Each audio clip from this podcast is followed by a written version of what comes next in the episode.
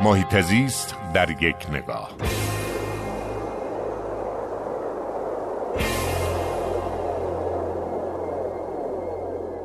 بازی اتفاق ناراحت کننده ای که ما شاهدش بودیم مرگ 19 سرباز ما بود در یک حادثه رانندگی در نیریز در استان فارس که خیلی ها رو ناراحت و اندوهگین کرد و متوجه کرد که چه آدم کش بزرگی در جاده های ما همچنان داره. آرام آرام به قتل شریفترین انسان های این سرزمین می‌پردازه. آماری که اخیرا سازمان ملل منتشر کرده میگه که ایران، عراق و ونزوئلا رکورددار قتل عام جاده ای هستند.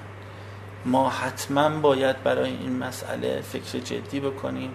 ما نباید اجازه بدیم تا خودروهای بیکیفیت در این کشور تولید بشه. ما نباید اجازه بدیم تا جاده هایی ساخته بشه که از استانداردهای لازم برخوردار نباشه. تا جلوی این فاجعه رو انشاءالله بگیریم. و باز متوجه باشیم که یک قولی از این خطرناکتر به نام آلودگی هوا وجود داره که داره سه برابر تصادفات جاده ای عزیزترین فرزندان این کشور رو به خاک می نشونه و همه ما باید متوجه این باشیم که می‌تونیم مؤثر باشیم در کاهش این فاجعه. حمایت از پویش سهشنبه های بدون خود رو کمک می‌کنه که این فاجعه هر روز کم و کم و کمتر بشه.